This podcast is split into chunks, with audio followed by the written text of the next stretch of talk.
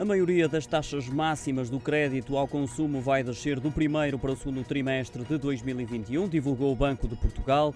No crédito automóvel para carros novos a leasing ou aluguer de longa duração, a taxa máxima vai ser de 3,5% contra os 3,9% no primeiro trimestre deste ano, enquanto que na compra de usados a taxa máxima vai ser de 5% contra os 5,2% anteriores. A taxa máxima do crédito automóvel com reserva de propriedade. Cai para 9,2% nos veículos novos, contra 9,5% e desce para 11,9% nos veículos usados, quando no primeiro trimestre o valor atinge os 12%. O limite máximo das taxas de juro desce ainda no que diz respeito a outros créditos pessoais para 13,2% face aos 13,3% anteriores. Contudo, a taxa nos créditos pessoais para educação, saúde, energias renováveis e locação financeira de equipamentos sobe de 6,5%